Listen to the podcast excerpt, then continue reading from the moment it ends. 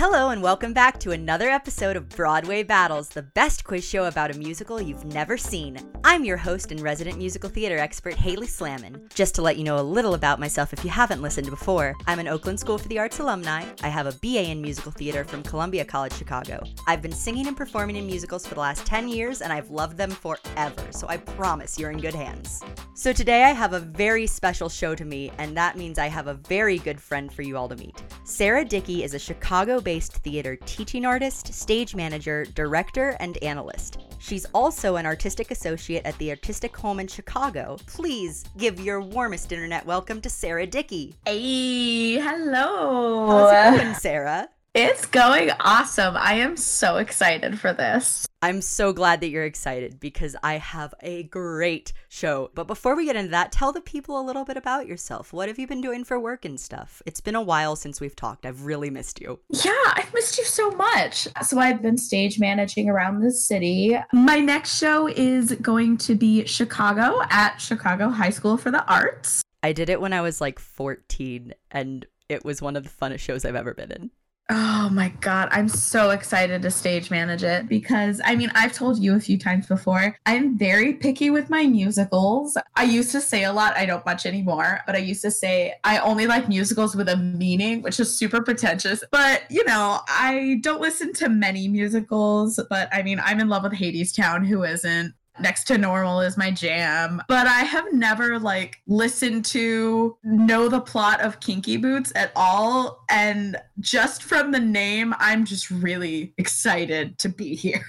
Well i am so excited to tell you about this show. It's honestly one of my favorite shows. I would like to lovingly describe it as hairspray times a thousand. Oh i'm ready well, if you're ready, let's get started then. We've already talked a little bit about how this is going to go, but let me just explain the rules for anyone that's new here or hasn't listened before. On each episode of Broadway Battles, I tell my friend the plot of a musical they've never seen, as well as show them the musical numbers and tell them some neat facts about the show. At the end, we'll rank the best and worst songs, give our impressions and overall rating 1 to 10, and talk about if we'd pay to go see it. That's the easy part of what we're doing today, Sara. I just want your opinions. Along the okay. way, though, I've written some questions for you. They're about important dates, names in the show, lyrics, plot points, whatever I thought was like interesting and fun to make a question about. And you're going to have to use your overall theater skills to guess them. They will have multiple choice answers. You'll have a fair chance. If you get questions correct, you'll get bragging points. And you can use these bragging points to tell people how cool you are once you leave the show. But if you get the questions all wrong, you'll be a theater failure and you must leave the show in shame, never to return, because you have terrible guessing skills and I don't want you on my show. Well, the stakes are clearly very high. You know, it wouldn't be a very interesting show if we did it and just got no questions correct. Like, I will still air it, but I wouldn't want you on the show again. That's just my honest opinion. Oops. That's fair. As always, if you have any questions, you should ask your stage manager, but we don't have the budget to hire a stage manager, Sara, so it's me. You can ask your questions to me. Oh, but I want to be your stage manager. Okay, go on. oh, I mean, well, we are accepting applications if you'd like to work on Broadway battles for credit and love and affection. or in the interim, you can just throw out whatever questions you have. And if you have any fun theater facts, stories, or upcoming events, feel free to share those as well. We will have a shameless plug section at the end of the episode. For now, though, do you need anything cleared up before we start? No, I am ready. Okay, then I think we're ready. Let's play Broadway Battles! Woo! Let's get into some musical background for this, Sara. All Question right. number one What year did Kinky Boots premiere as a musical? Now, this is a range question, so if you get the answer within five years of the actual answer, you'll get one point. But if you nail it, you will get five whole points to start off with. Okay, I am taking an educated guess here because it feels like a very 80s musical. So I'm going to be safe and say 1985. Oh, sweetheart. No, no, no. Oh, God. No, no. You do not get what? any points because this musical came what? out in 2012. Wait, what? This is an 80s musical in that it is based in the 80s, but it is actually Oh. a pastiche Oh, well, I got that horribly wrong. It's okay. This is why we're here to learn. Kinky Boots is actually based on a 2005 British comedy movie of the same name that was written by Geoff Dean and Tim Firth, directed by Julian Jarrold. And it's based on the true story of Steve Pateman, I don't want to get into the plot too much, but we'll say it's like a story of a hard times businessman who saves his factory by moving into a new niche market. Uh, oh, okay. Yep, that's what I'm giving you as a start. Producer Daryl Roth famous for Caroline or Change, August Osage County, many, many famous musicals. And producer Hal Luftig, who's famous for musicals like Catch Me If You Can and Beetlejuice. They both saw this show at Sundance and they loved it. They were like, we want to make a musical out of it. The next year, 2006, they immediately got the rights for it. They started building their creative team. They first hired Jerry Mitchell as their choreographer and director. People who watch the Legally Blonde episode know he's famous for Legally Blonde, Hairspray, many other famous high energy musicals. Harvey Fierstein wrote the script to it. He's famous for writing La Cage aux Folles and Newsies, but he's most famous for being a performer. Specifically, he's the original Edna Turnblad in Hairspray. And then, of course, we have the score. Kinky Boots in 2010 hired Cyndi Lauper as its songwriter. You may know oh. her as the Girls Just Want to Have Fun woman. Yeah, I know her. But she actually is a very prestigious artist. She has won many Grammys. She's written several huge pop hits, not just Girls Want to Have Fun. And before this, she actually performed on Broadway in a three penny opera in 2006. But this is her musical theater writing debut. So we have this star studded creative team. We finally get to our pre Broadway run, which is the 2012 opening. In 2012, from October 2nd to November 4th, Kinky Boots ran in Chicago at the B of A Theater. It starred Stark Sands and Billy Porter, who followed the show to Broadway. And because we have the creative team and because creative people are important, I'm going to tell you all their names. David Rockwell Yes! is the set designer, Greg Barnes is the costume designer, and Kenneth Posner is the lighting designer. These are all like Jerry Mitchell's boys, is a thing I've found out. Like David Rockwell did the set for Hairspray, Greg Barnes did Drowsy Chaperone. They basically have formed this creative team and have started working together, and it has led to some very cool collaborations. I've heard of that uh, with teams like that, like with Mary Zimmerman as well. We have John Shivers doing sound design as well, and orchestrations slash music director are done by Stephen Oremus. I actually found out in doing research for this show that how Cyndi Lauper would write for this show is she would sing melodies into her iPhone, and Stephen Oremus was doing all the work of just like blowing those up into a musical theater score. Yes. So they had this Chicago run. It did pretty successfully, and they learned a couple things. They workshopped a couple things. Eventually, they moved to Broadway, running previews from March 3rd, 2013 to April 4th, 2013, when they officially opened. They revised a few songs from the Chicago show. The songs that I found that were cut from the Chicago show were called Beware the Black Widow, I Come to the Rescue, and So Long Charlie two of those songs got replaced by other songs. Oh, now I'm really curious.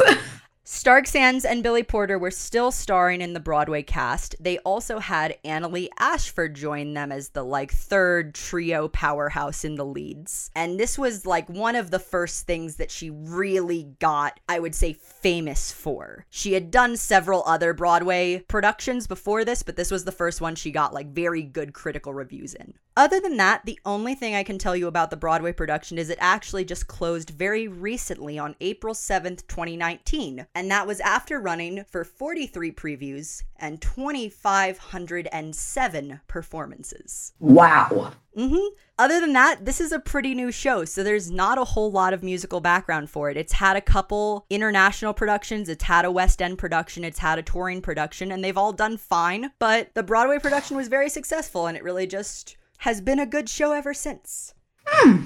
I am so intrigued. So, with that all being said and out of the way, let's get into the plot. The show opens with the song The Most Beautiful Thing in the World, and it's one of those introduce everyone numbers. It shows the front of this factory that's called Price and Sons, and it plays a little jingle for Price and Sons shoes that advertises sturdy, sensible shoes for the everyday man. And we see a young child who is Charlie Price in front of the store with his dad, and we learn very quickly that he's the fourth generation in a family of shoemakers. And his dad is trying to teach him about like the factory and the family business of making shoes, and Charlie really isn't having any of it.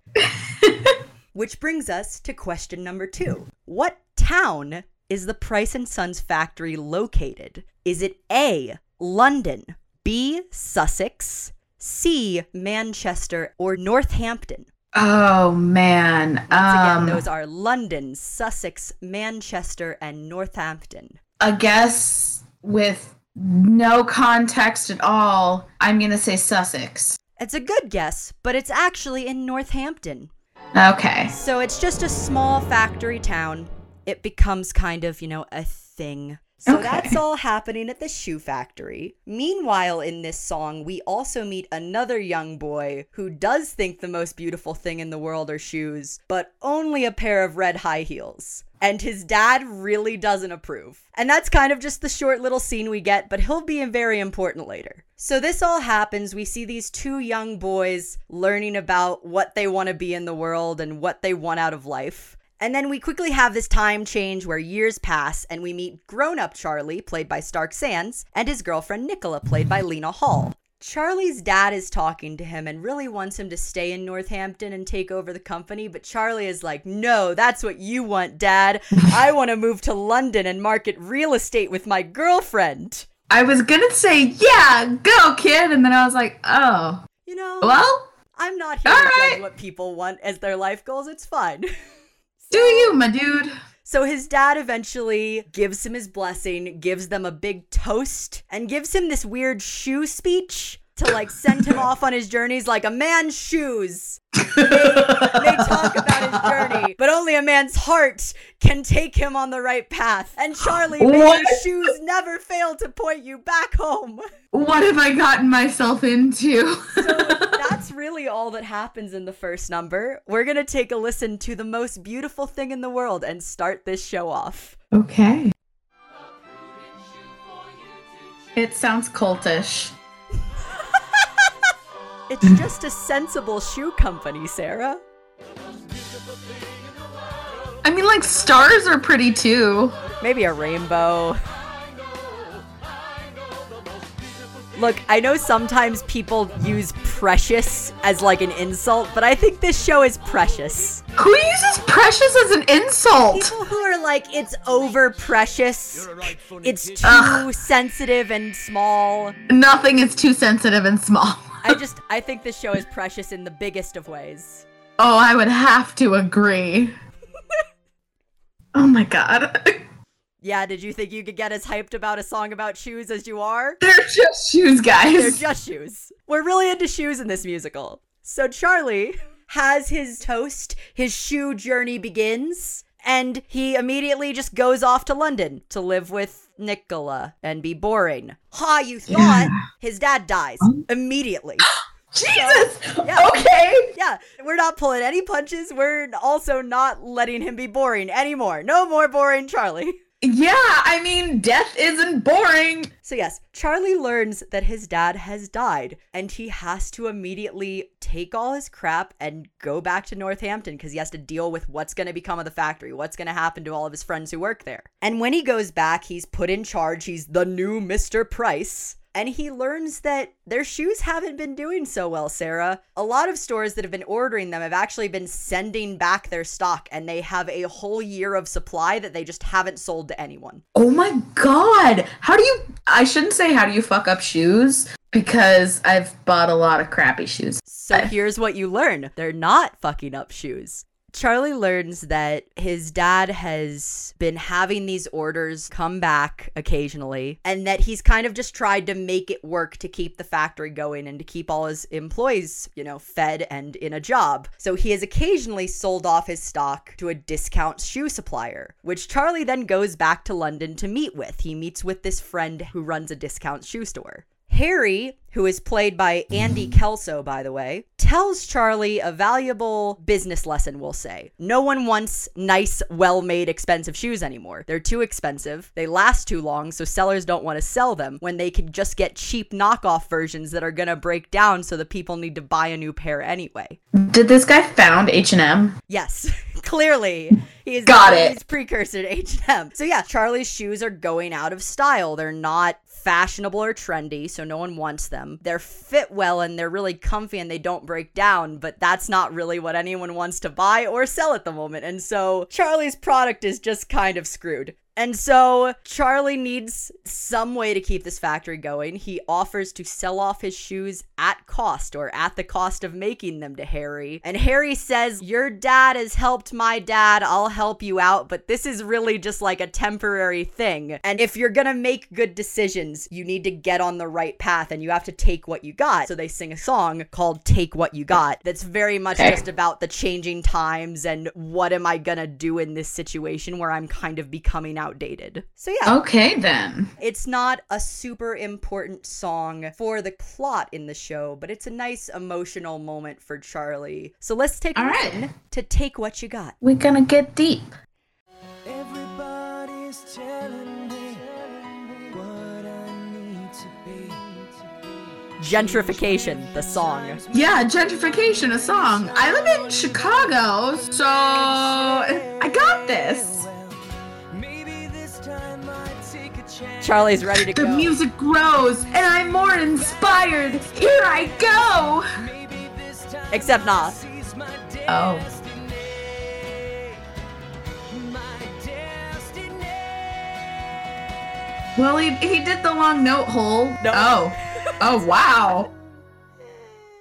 So, Charlie's able to sell some of his shoes, but he's still kind of in a crap situation with the factory. He doesn't really know what to do. Harry has not given him great advice, as you can No. expect from a man who takes his shoes off in bars. Yeah! Again! What the heck? Charlie leaves the bar. We assume he's going back home to Nicola, maybe? It's unclear where he's going. But it doesn't matter because Okay. he's not getting there. Because along the way, as Charlie's leaving the bar, he sees two drunks attacking a woman. And being the Oh. stand up guy that Charlie is, he tries to help out, but the woman is like, I can handle this myself, and swings a high heeled boot, which accidentally hits Yes. Charlie in the face and knocks him out. Oh, well, Yes. at least you got hit by a cute shoe. What we learn is this woman is actually Billy Porter, who is working as a drag queen at a nearby nightclub. Billy Porter's in this show? Billy Porter's in this show. Yes!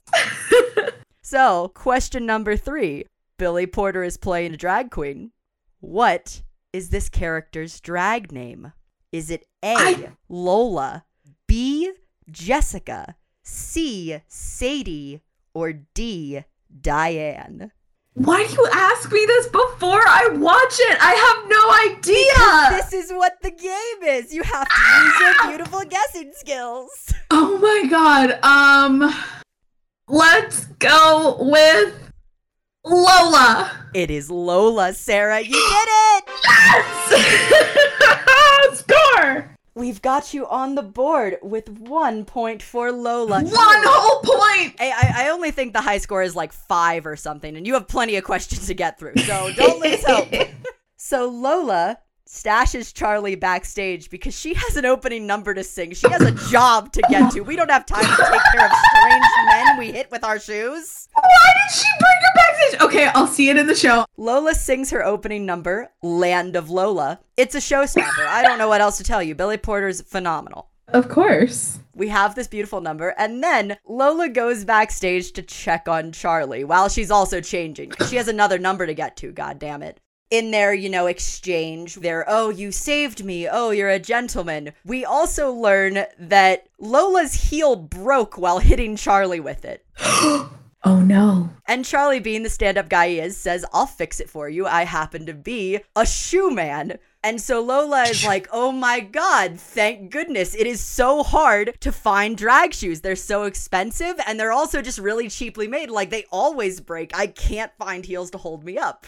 And so you're maybe seeing the, the gleams, I see the connection. gleams of the plot. Yes! Oh, I'm so excited. we have this little conversation that sets the plot in motion, but then Lola has to get back on stage and do the Land of Lola reprise number. It's I would say less of a reprise and more of a song scene. She's doing this strange box performance and meanwhile Charlie like runs out of the club and goes back to the factory and starts trying to deal with what's left of the remains of his family business. He starts firing people and no one's happy about that and that's not going to work. And so one of the workers whose name is Lauren and she's of course played by Annaleigh Ashford because she's one of the few workers with a name. She tells him that he needs to change the product. He needs to find a niche market that will actually buy what they're trying to sell because no one wants to buy these crappy shoes. He's going crazy about how's he going to save the business that he doesn't even want to run? How is he going to stop people from losing their jobs? He stands up Nicola for like an engagement reservation on their, Oh my their wedding God. venue. He's just flailing. He's underwater. He doesn't know what to do.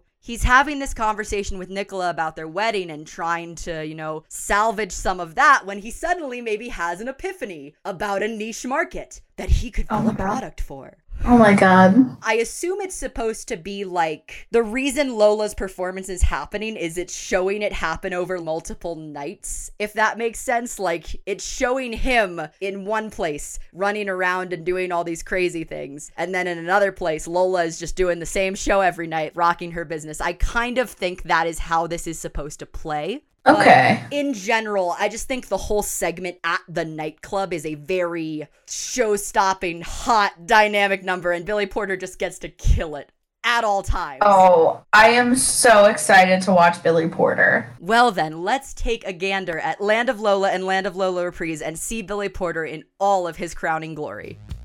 These transitions are way too seamless. Like it's shocking to me. Someone really thought through this show, and it makes me so happy. I love it. I appreciate that Billy Porter also needs a head mic like through his hair because his cheeks get too sweaty, by the way. I am a person who needs a head mic like Billy Porter has. That is something that as a non-performer, I just like your Yeah. cheeks get sweaty? Cheek sweat? I dance and my whole face gets sweaty, but if you Yeah, try to do okay, that hair, makes sense. a better chance. This is what that little boy grew into. The best boy grows into Billy Porter. Oh my goodness, the Yeah. best boy is Billy Porter. That is correct. But see, is this a reprise? No, it's not a reprise. like 0%, right? zero percent reprise. It is 100% called Land of Lola reprise. This is in no form a reprise. I hate it so much. Like, this might be my least favorite thing about the show, and I didn't even know that it was a thing I was supposed to be mad about until I did this research. I don't even know how I'm gonna put any of this audio in because I really want to, but fun fact this reprise isn't even on the album. That's lame. It's hella lame. Billy Porter is so perfect. Truly, it is just, what, 12 and a half minutes of Billy Porter being a queen? The queen? Yes, and what else do you need in life? Drag shoes that hold you up, clearly. Yeah, they gotta stand said. up to Billy Porter. Since obviously we were all put in awe of Billy Porter's greatness, Charlie Ah. Price also put in awe of Billy Porter's greatness, wants to make shoes for him. I mean, I guess I'll give him credit that he was tangentially thinking of Billy Porter while his fiance was calling him and he was standing her up. So I guess I'll give him that. Yes, it's true. He can't keep his mind on his fiance because he's too enamored with Billy Porter. He goes all the way back to London again. And he actually takes Lauren, I guess because it was her idea to fill a niche market. You know, it's so Lauren can meet Billy Porter, let's be real. And so he takes Yes. her to London, and together they pitch their shoe idea that they want to make well made heels for women who are men. okay. So Charlie pitches this idea to Lola. Can I take your measurements and may I make a mock up? And if the mocks do well, and if this is actually a niche market that they can sell to, Charlie wants to take the new boots to market at the International Shoe Exhibition. Ooh. Question number four Oh God. Where is the International Shoe Exhibition held? Jesus. Is it A, in Paris, B. In New York City. C. Milan. Or D. Good old London. Oh, oh, wait. Oh, God. Um, Paris, New York City, Milan, or London. I'm gonna go with New York City because musical. You'd think New York City because musical, and you might even think New York City because Fashion Week. But where else would you show shoes? But in the country shaped like a boot, it is in Milan, Italy. Oh my god, I should have figured that out. It's okay. You still have one point on the board and plenty of time to get some questions. So, Okay. we have this international shoe festival, and Charlie wants to make drag queen heels based on Lola's feet. And Lola, of course, says, Yes, take my feet. I have two requirements. Yes, take my feet. Lola gets to keep the pair of shoes that they make, the first pair of shoes, and of course, sure. And her second Yeah. requirement make them red. Oh, I love it. So Charlie goes back to the factory with his measurements and these two requirements, and he gets to work. And we have a couple solo Charlie numbers. He has the back to back songs Charlie's Soliloquy and Step One. Wait, I'm sorry. He has a song named Charlie's Soliloquy. He has two songs named Charlie's Soliloquy. We'll get to them. Oh my god. They're kind of his I Want songs because Charlie has been a character that the whole show hasn't really known what he wants to do. In these numbers, he's kind of like, maybe this can be a thing I get into. Maybe the family business is actually the thing I wanted to do. Let's try this. And he gets excited and makes a boot.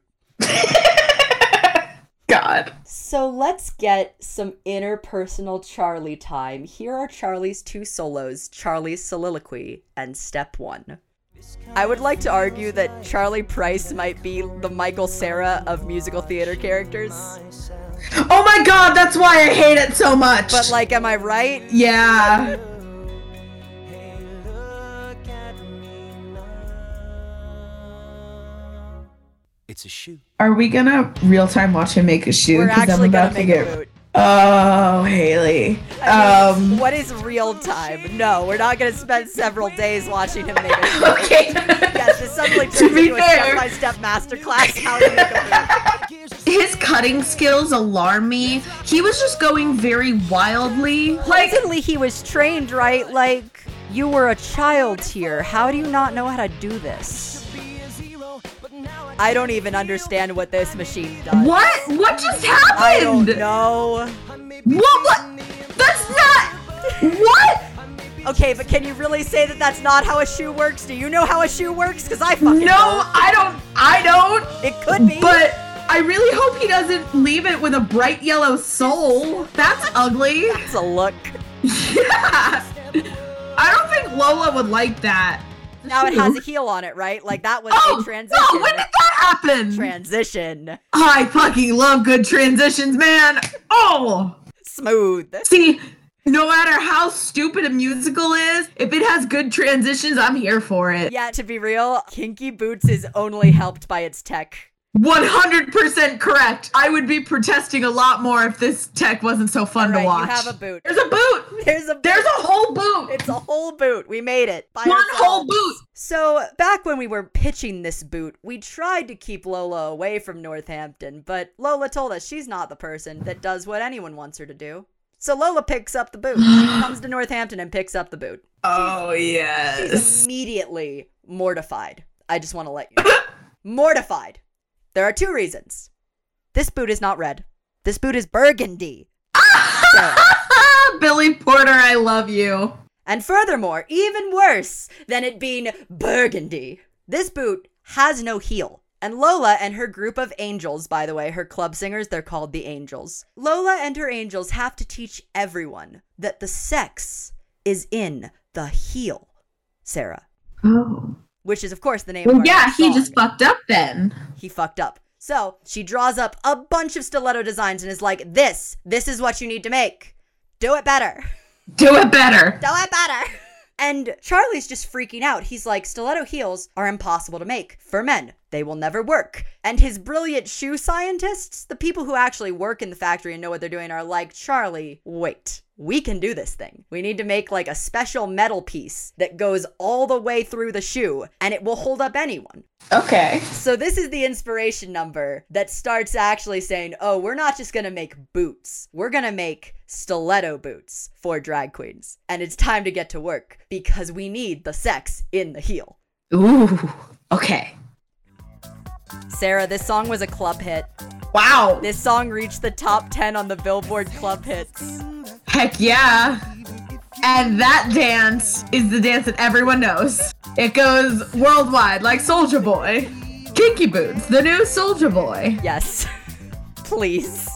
Part of me is like, Yes. Mitchell, this isn't your best choreography. This is just a lot of like people walking around in heels. And then I'm like, but they're wearing crazy stilettos. Yeah, I can't even walk in stilettos. Yeah.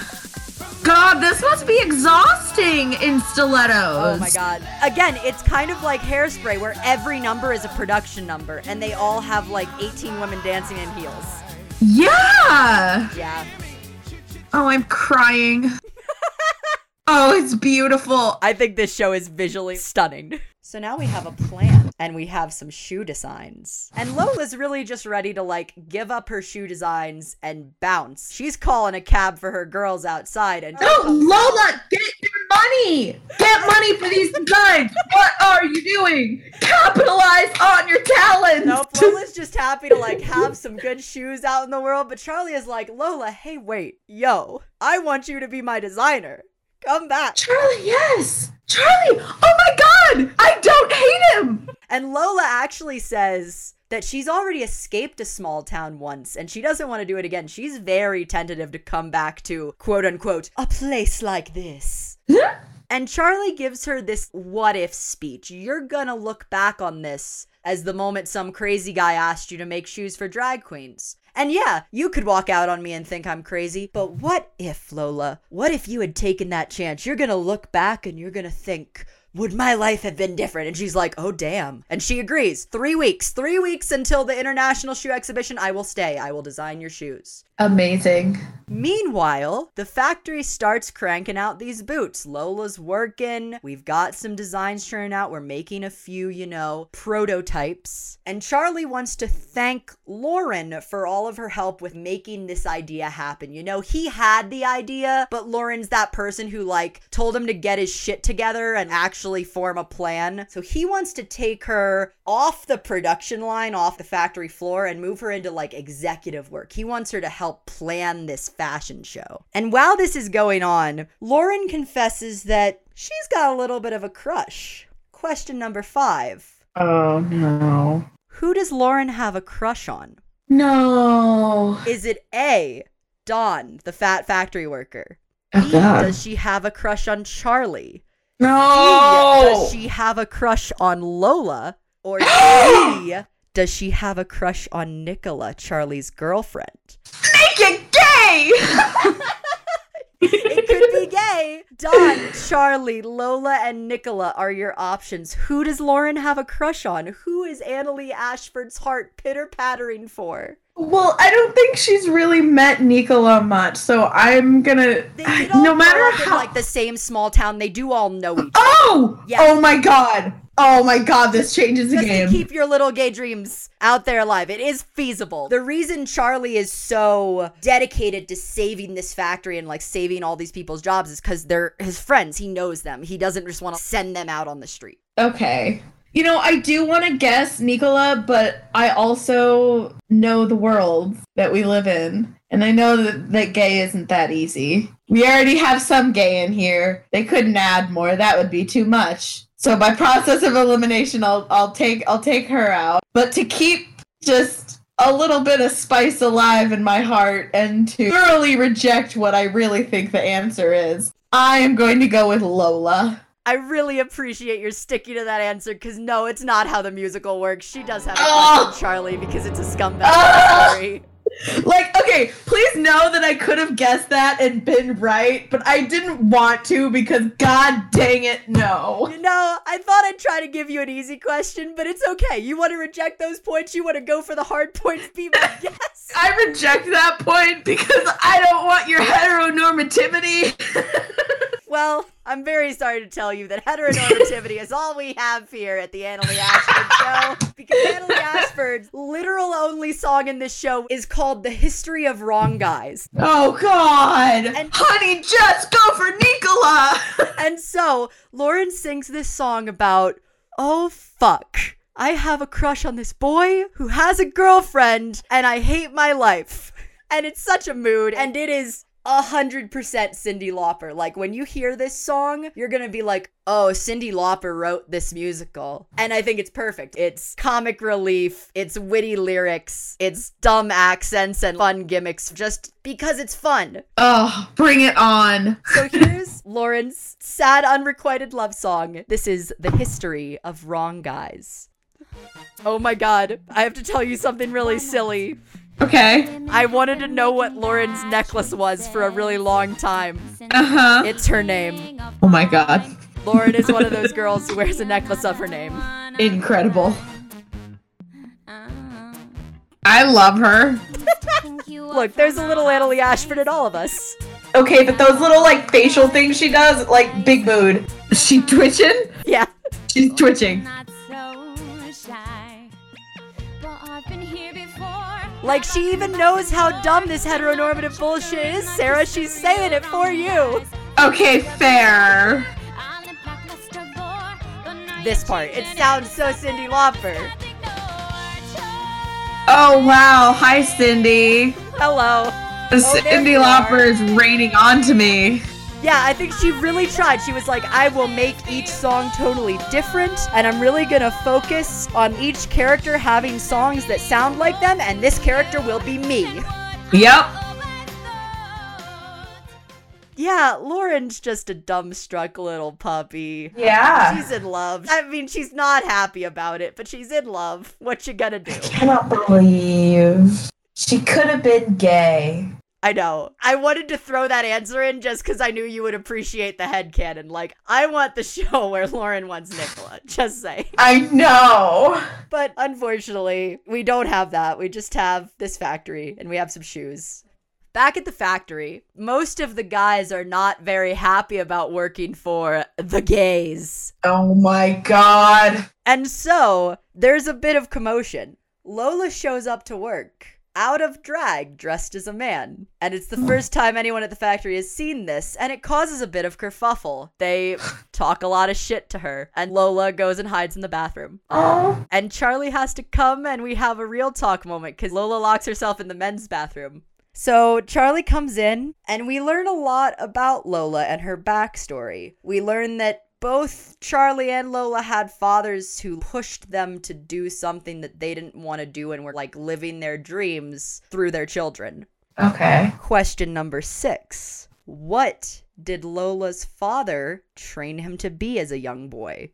Was he A, trained to be a boxer, B, a cricket player, C, a wrestler, or D, a race car driver? Wow. Once again, I don't know, but I'm going to go with a guess because one of the last shows I did was Requiem for a Heavyweight at the Artistic Home. It did really well, and so I'm going to go with Boxer. Sara, I have some good news for you. You might Oh my God!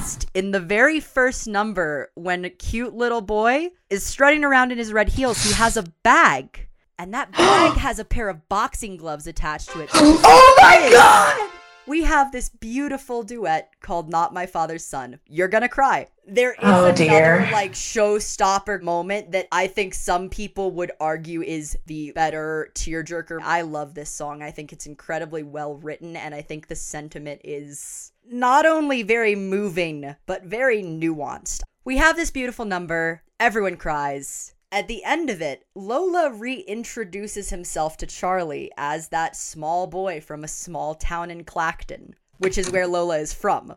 Mm-hmm. Question number seven What is Lola's real name that he introduces himself as? A. Michael. B. Simon. C. Daniel. Or D. Albert. Well, we're just to make a good old guess here and go with Simon. Sara, your guessing skills are on fire. You're right again. Yes! Oh my god! I am on fire! Go me! I thought those were really hard questions. I didn't think that you'd have a chance, but you have three whole points to your name. I'm so proud of you. Woo! All right, so Okay. that's my spiel. I think this is a beautiful number. Here's not my father's son. Like, Billy Porter has to get in and out of makeup in this show. Oh my Like, I god! bet you didn't even think about that, huh? I did not think about that at first. Wow. He does this scene and then he goes away somewhere to put on a full face of makeup again. God bless a good makeup team. Oh, Billy Porter, sell it. Sell it to me. Yes!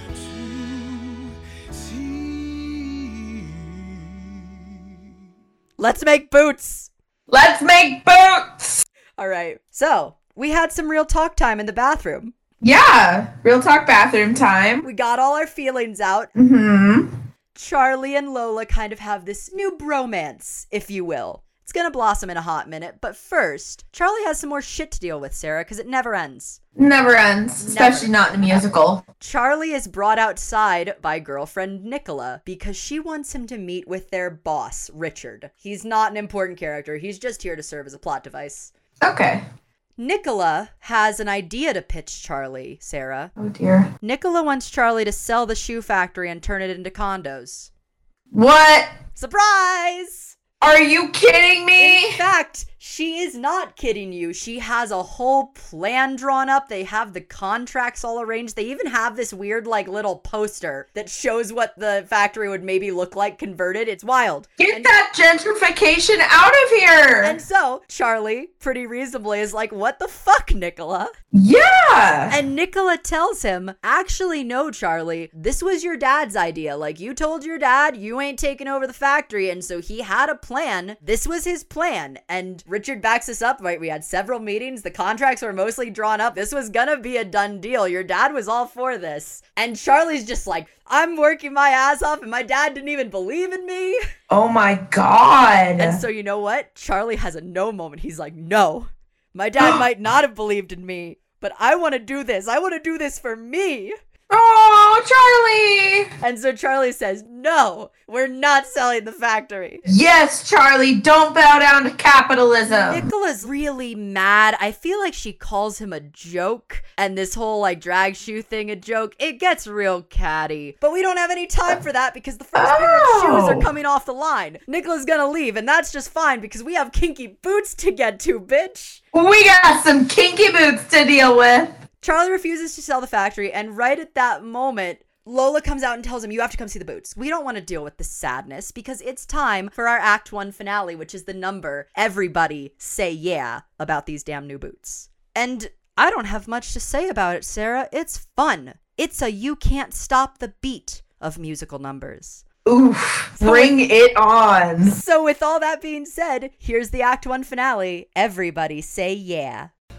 Charlie's very much on board the singing about shoes hype train now. Yeah, I guess Charlie really likes singing about shoes now too. Like father, like son. Ho ho ho. Full circle. But really, this chorus could maybe have a few more lyrics. Nope, just yeah. Yeah, yeah, yeah. Yeah, yeah, yeah, yeah, yeah. No longer are we He's gonna do the thing. We are making two and No. Shacks. Sharks. Showstopper. Wow. We did it. Woo, we are done with Act One. So, what do you think so far? Give me your thoughts. Wow, okay. Billy Porter is a god. This show doesn't work without Billy Porter. Yeah, I can imagine very few people taking that place. Honestly, I say very few people. I can't think of anyone off the top of my head. Yeah, this is Billy Porter's role. As far as I'm concerned, Yeah, I agree. I wish it was more gay, but it's already pretty queer, so I'm okay with that. I think that's a reasonable review. Not as much gay as desired, more gay than expected. All right. Well, that's the end of Act One. I do have to tell you that we're gonna take a quick break just to check in on our guest, get some water, go to the bathroom, all that great jazz. But my friends, we have so much to get to in Act Two. We have plot twists, we have shoes to make, we have friendships to ruin, and we have a bunch more questions to ask Sara so that she can maybe be our newest Broadway Battles champion. Ooh. You're definitely making a good start. You've got three points so far and a lot of questions left to get to in the second act. So we're going to take a quick break, but we'll see you after our short intermission for Act Two of Kinky Boots. Hey there, everyone, it's Haley. I really hope you're enjoying the new episode of Broadway Battles. If you like what you're hearing and want to support us, I'm here to tell you a few ways you can do that. Engaging with the show by giving us five stars on iTunes, following us on Spotify, or sharing us on your own social media is a really easy and totally free way to get us seen by more people. Tell all your friends how cool you think we are, or send us your favorite theater questions and episode requests by tagging me at Haley Slamon. If you have some extra spending money and want to keep the show running and improving, you can also subscribe to my Patreon at patreon.com slash Haley Slamon. Joining the Patreon family is as little as a dollar a month and gets you exclusive bonus content like uncut episodes, scripts, pictures, and more. If you want better episodes more often, Patreon is the best place to make that happen and get yourself some cool perks at the same time. Thank you so much for listening to us and doing whatever you can to support the show. I know you probably get tired of hearing this, but really, every little bit of feedback and support does help, so thanks for dealing with the reminder. Now, back to the show. Welcome back to Broadway Battles, where we're still covering kinky boots. When we last left off, we were making some boots. We were saving the factory. We were maybe getting married, but we were definitely making cool shoes for drag queens and going to the International Shoe Exhibition in Milan to show them off. Our lovely guest Sara has racked up three points, and she's ready for some more questions and to get started back up. We open up Act 2 back at the factory, and Lola's still having some trouble fitting in, you might say. Charlie is still really stressed about all of his baggage. He's fighting with Nicola. His factory still might be going under. It could be turned into condos, and he's being the worst. He's being very demanding. Yeah, Charlie at the end of Act One, not the greatest. Charlie at the start of Act 2 is even worse. Oh God. He's asking everyone to do way more than can be asked of a normal human. Also, No. while this is happening, you might remember the, we'll say lovingly, fat factory worker, Don, played by Daniel Uh-huh. Sherman. Him and his friends are also still harassing Lola all the time. Boo. And so at the start of Act Two, Lola's finally had enough, and she says to Don that he's just jealous of all the attention that Lola gets from ladies.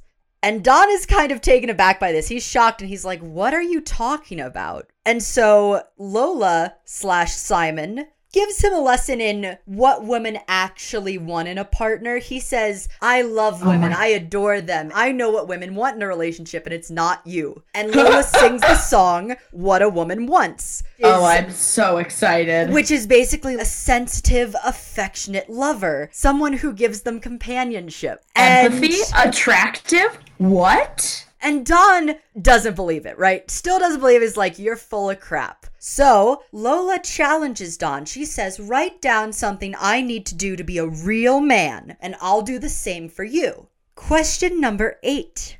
What Oh, does man. Don write down that Lola has to do to be a real man?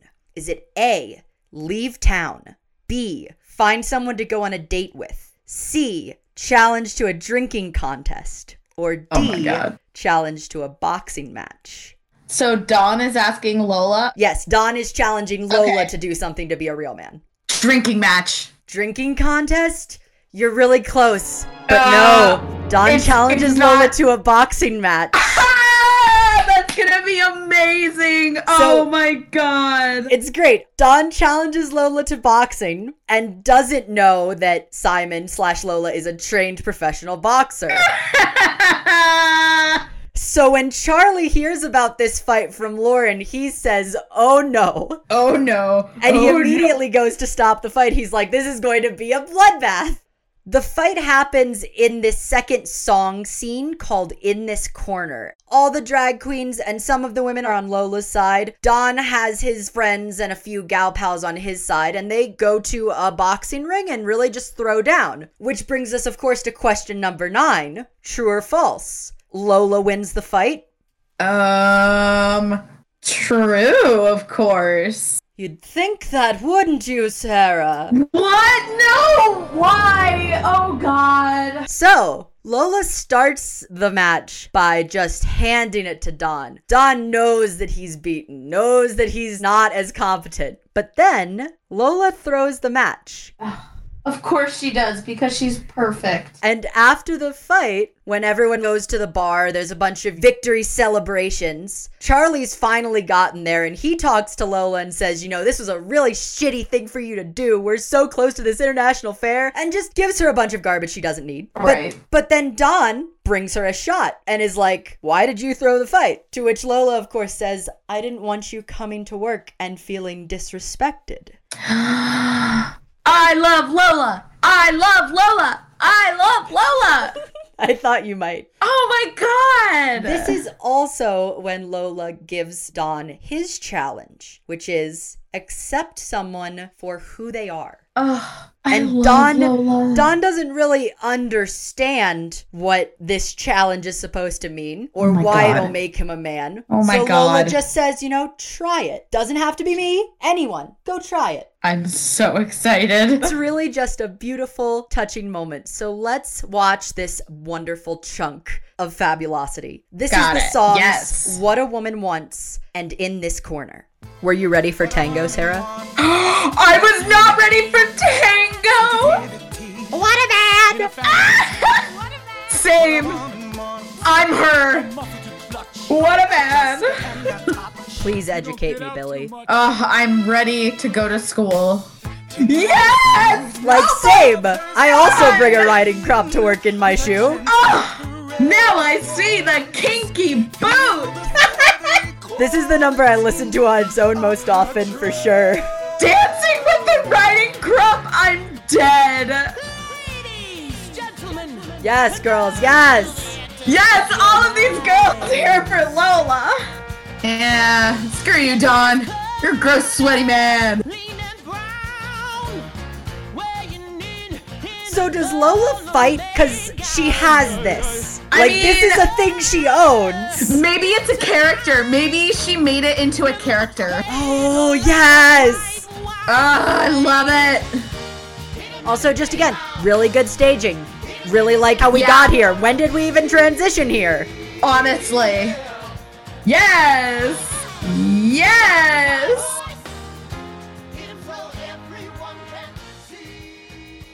Charlie's such a dick. Worst boy. Yeah, he's an asshole.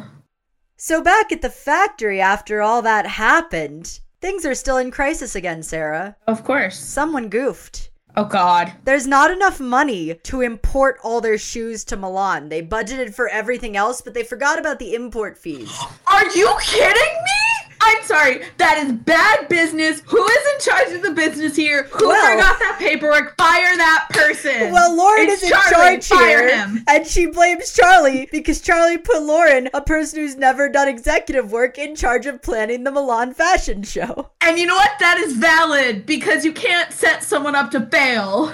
In this moment of crisis, our goddess Lola comes and offers that they could use her club girls, the angels, as models, like using the people who actually wear the shoes to model them. Yeah. And Duh. Charlie doesn't think this is a good idea. Charlie immediately says no. Damn it. Why? Because they're not professional. I'm gonna murder Charlie. Charlie starts to nitpick everything. He's just having like a little bit of a moment. So he's a nightmare director. He really is a nightmare director. So he starts Got saying it. that the seams on the boots are crooked. He Oh my god. he starts telling people that they need to do things over again because this is for Milan. And just when all of this is going to shit, who should show up but Nicola?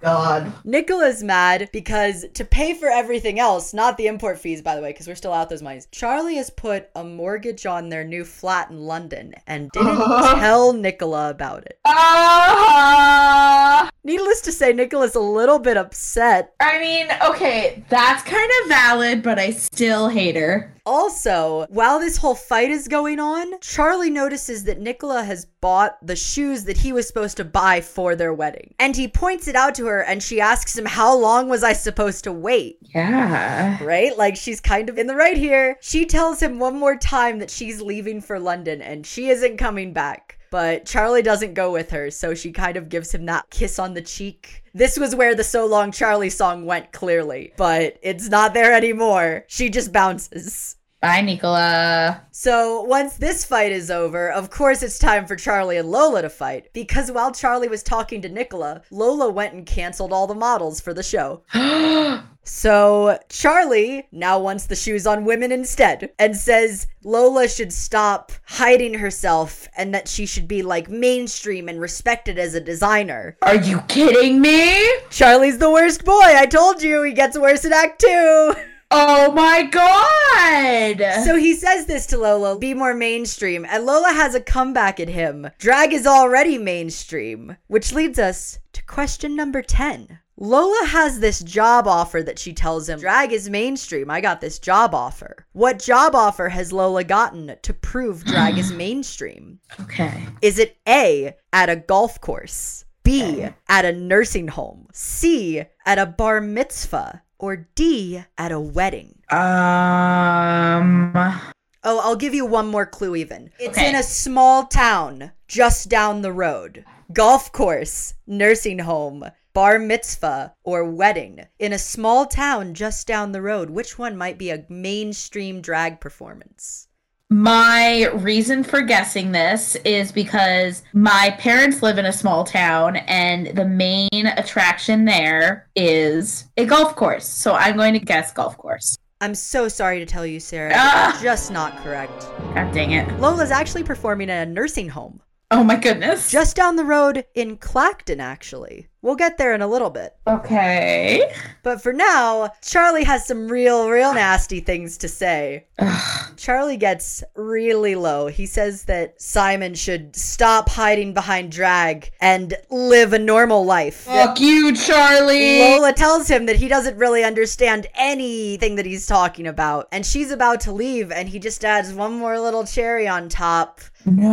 Simon, when you show up to the airport, make sure you look like your passport picture. Oh, I hate him. He's a homophobe. He's Goodbye. boy. So yeah, after this happens, who's left to get mad at? Cause Lola storms out. She's done. I don't blame her. Yeah, no, but there's the factory workers too. Charlie just has no one left. He's super upset, and so he blows up at the factory workers. Do the seams again. The seams are still crooked, and they can't take it anymore. They're working on a Saturday to get this show done, and they leave. They walk out. Good. So Charlie's left alone in a factory with a bunch of half made shoes for a fashion show, and he kind of realizes that he is the worst. Yeah, he is. So, what's left to do when you're the worst but sing in a musical? True. So, Charlie sings Charlie's soliloquy reprise and Soul of a Man. And you might think that's S O U L, but it's not. It's S O L E because he's talking about shoes, because he's talking about his dad. Only shoes. But these two songs I would really categorize as the Ya Done Fucked Up song. Okay, I like that. You done fucked up. The like rock bottom number. The I have nowhere else to go, so I gotta go up before the end of the show, maybe? Yeah. I also feel like this would be a really good time to point out that Brendon Urie also played this role on Broadway, and he sings Hey, a that- very, very good version of this song. That was the only thing I knew coming into here was that Brendon Urie played some character. I cannot believe he played Charlie. This is giving me very conflicted feelings. What the heck? I mean, honestly, I would listen to Brendon Urie sing anything, so I'm fine with him playing Charlie. Can we watch Brendon Urie later? Yes. Excellent. But for now, let's take a look at this blow up scene and also listen to Charlie's soliloquy reprise and Soul of a Man. I tried in vain now. No, it's. I mean, no, throwing away your entire life for this factory probably is not the best idea. But it makes a good story. Thing. Legacy. Yeah, but he didn't want it. That's the thing. I mean, I think maybe he does now. All I can think about is how Brendon Urie would sound singing this song. See, so the versions of Brendon Urie singing this song aren't fully staged. They're just like him on a stage. Oh And so I wanted to give the show like the full benefit. no, you, you're right. But no, he sings it great. It's so good. I am the shoe. I am the broken shoe. Wait, did he say that? He says, I am that broken heel, unsteady and ready, ready to drop. Oh my god. There's so many shoe metaphors. So there we go. Charlie has his own pity party. He's hit rock bottom, but it doesn't last very long because who should show back up but Lauren? And Lauren has a couple things to tell him. Lauren tells Charlie while they're outside the factory that her dad died. But so when she went to collect his things, she had a moment where she realized that the things a man leaves behind aren't things. And she tells Charlie to come back inside because everyone's actually back in the factory and doing the work. Lauren then tells Charlie that the reason everyone's actually back is because Don has convinced them. And that Don's challenge to accept someone for who they are, he's decided to accept Charlie for who he is. Don, come on. He's trying. Why in you gotta addition, the worst boy? well, because in addition to getting everyone back to work, Don also convinces everyone to give back last month's paychecks so that they have the money to go to the Milan show. What the hell? Don is really working. He's pulling it in for Charlie because he realizes why he's doing this. Okay, Don, you're you're not bad, I guess. I'm confused. So Don and Charlie have this bromance, if you will, and after a quick scene transition, it's time to go to Milan. But Lola isn't there and isn't picking up her phone. Yeah, because Charlie was a jerk. Charlie calls again and apologizes, and we have this moment where he's like talking into a voicemail. It's pretty nice and very heartfelt. But then we transition to Lola singing at her nursing home event, and she's singing the song Hold Me in Your Heart. Oh my god, it's another showstopper. Billy Porter's just singing his heart out, Sara. In a nursing home. Yep. And Oh, plot twist well. this is also the nursing home where his father is. Because No apparently his father has not died of lung cancer, he just has lung cancer. So Lola has a very touching moment with her father where she kisses his cheek and tells him she loves him, and they have that familial communication. So let's take a listen to this heartfelt showstopper and watch all these cheesy feel goods. Here is Hold Me in Your Heart.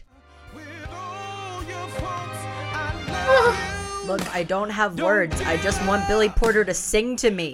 Please. Just sing me to sleep. All right, I will say the one sleeve.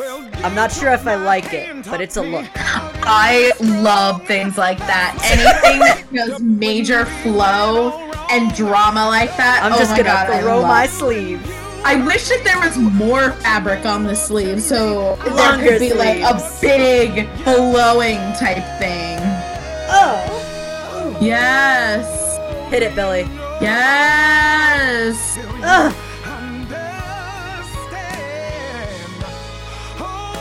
Oh, yes. Oh, Billy Porter, love of my life.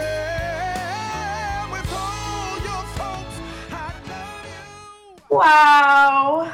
Tell him about it, Billy Porter. Oh, Billy. But we don't have any more time for father son reconnections because it's showtime in Milan. Right, of course. And we still somehow don't have models because Charlie is backstage getting ready to model the shoes himself. So that goes about as well as you'd expect it to. yep. And Charlie falls on his ass on stage in front of everyone. But oh never fear, Lola is here to save the day. And she makes it clear that she's here for one thing and one thing only, Sara. What? Adulation! Yes. So Lola comes to bask in her designer glory, and she also takes us out with our finale. Our final song is called Raise You Up slash Just Be. Okay. And it's just a happy, peppy, you can't stop the beat, be yourself energy number. And we're gonna show off these boots. I'm very excited. But before we do that, there's one question for you. Oh my god. The last question about our show plot. Question number 11. Yes or no? Do Charlie and Lauren get together at the end of the show? Oh my god. This goes back to my rejected point. Ugh. Yes, I think they do. Well, I'm happy to tell you that you've given into those musical theater cliches because, yes, now that Nicola has made it very clear that she's not gonna wait for Charlie and that they're done, Charlie actually asks Lauren, Hey, you're the person that always stood by me and, like, told me when to get my shit together. I think you make me a better person. Do you wanna go out? And Lauren, now that she's waited, you know, two and a half hours of show, hasn't been a homewrecker, she gets her happy ending. And that's, like, one of the last little cute romance points of the show. There's your love story tied up. Something for Gotta everyone, even the story. straights. Even the straights. Here's the finale Raise You Up slash Just Be. How much do you want to bet that she made friends with the stage manager and the stage manager's like, yes, you can do whatever. I'm immediately sold. yes! Yes! Oh, I love these! Yeah, this is everything. Here's your earworm. Ah, they're so cute. They're all so cute. I'm dancing. Oh, it's a really good number. What are you doing, Don? We're having fun. Except Don for who he is. You're right. You're right. Accept on for who he is. No, just sit back down. Just sit back down. No, he feels the spirit. he has the rhythm, Sara. All right, Sara, you made it to the end of the show. Woo! What I did you think? it. Is it catchy? Is it every musical cheese thing you wanted? It is absolutely catchy. It is very cheesy, and I enjoyed it. And I am proud to say that. Well, before I get the rest of your thoughts, I have a few more things just to say about the critical reception because I thought this might be of interest to you. Yes. So, when it appeared on Broadway, everyone thought it was, you know, empowering and cheery and great, but it was too cliche and commercial. No one really liked Harvey Fierstein's script. They thought it was just too tropey. I mean, I don't disagree. I just think they didn't get it, right? During the awards season, everyone thought it was going to lose out to Matilda. That was the show that was set to win all the things. Heck yeah. But once we got to the awards season and once Kinky Boots opened and had some time to like get its hype up, it actually ended up doing very well for itself. At the Drama League Awards, it won Distinguished Production, and it also won three Outer Circle Awards for Best New Musical, Best New Score, and Outstanding Actor. Billy Porter also won a Drama Desk Award for Outstanding Actor because how can you not give Billy Porter all the awards? You're right. You're but let's absolutely be real. right. None of those awards are the awards you care about. We care about the Tonys, right? Yeah, yeah. Then question number 12. How many Tonys did Kinky Boots win? Now, I have some multiple choice answers for you. However, if you want to just stab and take a guess and you get it right, instead of just getting one point for your correct answer, I will give you five points. Okay, okay. I'm gonna take a guess because I have a number in my head, and I don't know if it's right, but my gut is telling me to say this number, so I feel like I heard it from somewhere, and it's just been in my mind. Cause like I watched the Tony. so realistically, mine somewhere in the past knows Right? how like you've many. probably seen this. I think it's six. That's what my brain is telling me. You're stabbing for six? Sara, it's Yeah. six. oh my god, I was right! Oh yeah! Oh, I'm so proud of you. You really did store that brain fact in there for a while. Yes! I just scared the cat and he jumped like four feet in the air and I don't care. Oh, I was Mm. so awesome. All right. Well, that's going to put you over the edge for Broadway Battles champion. Hey! So, in fact, the show was nominated for 13 Tony nominations, which ended up being the most for any show of that season. It also did win six, the most again for any show that season. God. And because I have them, let's rack them off. It won Best Musical, Best Actor for Billy Porter, Best Score, Yeah. Best Choreography, Best Sound Design, and Best Orchestration. I also think it's very important to note that Cyndi Lauper was the first woman to win Best Score on her own, aka with no male partner. And a further fact only two women have ever done this. Oh. And even further of a fun fact, there's a bonus question, Sara. Ooh. If you can give me the name of the woman who won Best Score or the show that she won it for, I will give you an extra bonus point. You can round your total up oh. to 10. Was it Hadestown? It is Hades Town, Sara. You're on a oh roll. Oh my god!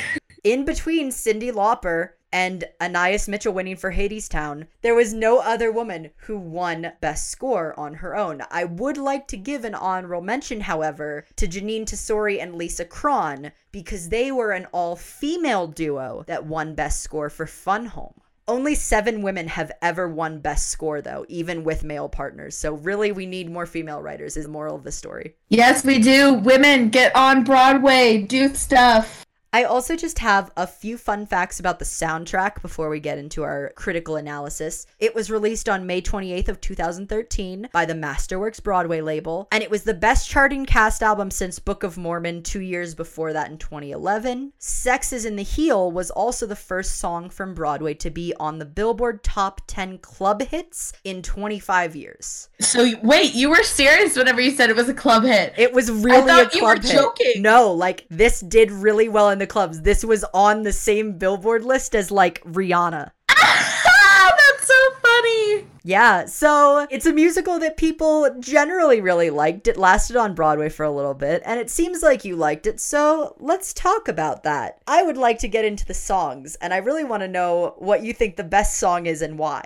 I think it was the last one. It had me dancing. Are you generally a sucker for a cheesy ending? Yeah, I mean, if I'm already watching a cheese musical and I'm already there, like, better drive that cheese home. I feel it. I can't blame you for wanting the perfect cheesy topping to your cheesy ending. Yeah. But that's not even my favorite song. I think my favorite song is What a Woman Wants. Oh my god. Wait. Look, oh my because god. Because I'm just a sucker for a tango, Ah, and every yeah. Billy Porter song is amazing. Yeah. Okay, no, but I still do like the last song best because of like all of the tech and stuff and that split catwalk. yeah, it's really great, right? So we've given our roses, but Sara, what's your worst song? What's your least favorite song and why? Soul of a man. It's a shoe pun. I I hate it. Wow, even when Brendon Urie sings it? Well, I don't know. See, it's my least favorite now. It's a song made up of a pun and I hate it. And it like tries to be really serious and it uses shoe puns to try and be serious and I'm just sitting there like, "It's a shoe."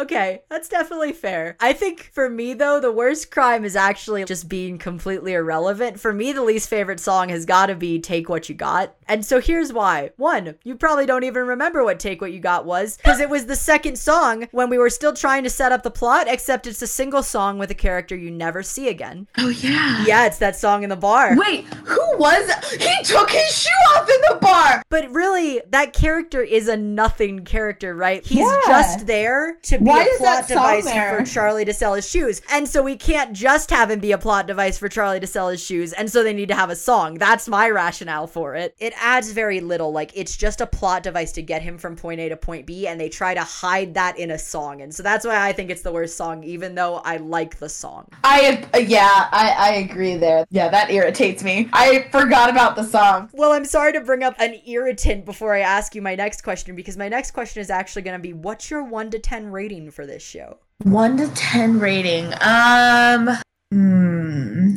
Okay, so what I'm debating in my head, how serious I should take Charlie's homophobic comments. You know, it's a hard mentality to unlearn and that Charlie does yeah.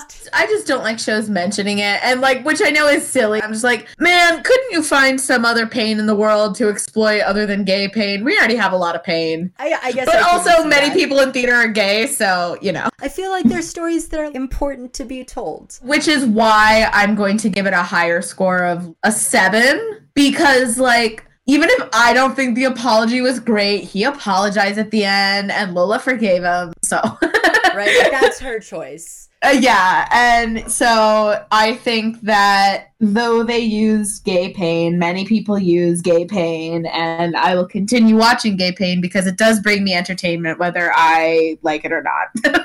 Fair enough. Well, for me, I have to tell you, this is my, if not my absolute favorite show, one of the nearest and dearest shows to my heart. This show is probably one of my tens. oh, really? The reason being, not because it is a perfect show, but for me, it executes everything I want out of a musical solid themes, good costumes, smooth transitions. Great acting, great songs, great choreo. It's the full package for me. But I would like to state that this is a 10 for me because I think Billy Porter carries this show and I got to see it in its entirety with Billy Porter. I don't know if this show is as good with anyone else, but like I loved how this show played out on stage and mm, I loved watching it. I couldn't get enough. It's my 10. See, I was not enamored with Stark Sands. Uh, he's a good actor, and I enjoyed how he played Charlie, but like I wasn't attached to him. Does I think that make that's sense? fair. I think everyone can have different attachments to characters, and that's like why we have good conversations. I really like his struggle of trying to save his legacy, but also like help his friends because they rely on this thing. I think I am going to like Charlie a lot more once I watch Brendon Urie sing. You know, that's fair. he could probably sell you on like any character. And then our final question, just to finish us off with some final thoughts. What would you pay to see this? Oh, this is an interesting question to have on the show. I like this question on the show. Do you think that this can be pulled off by like a community theater? Because, right, some shows definitely can. It would depend on the production team of the community theater because I think it could be, but you need to have someone very talented at faking those shoes because mm-hmm. obviously no one is going to create shoes like Broadway, I'm sure, did. Sure.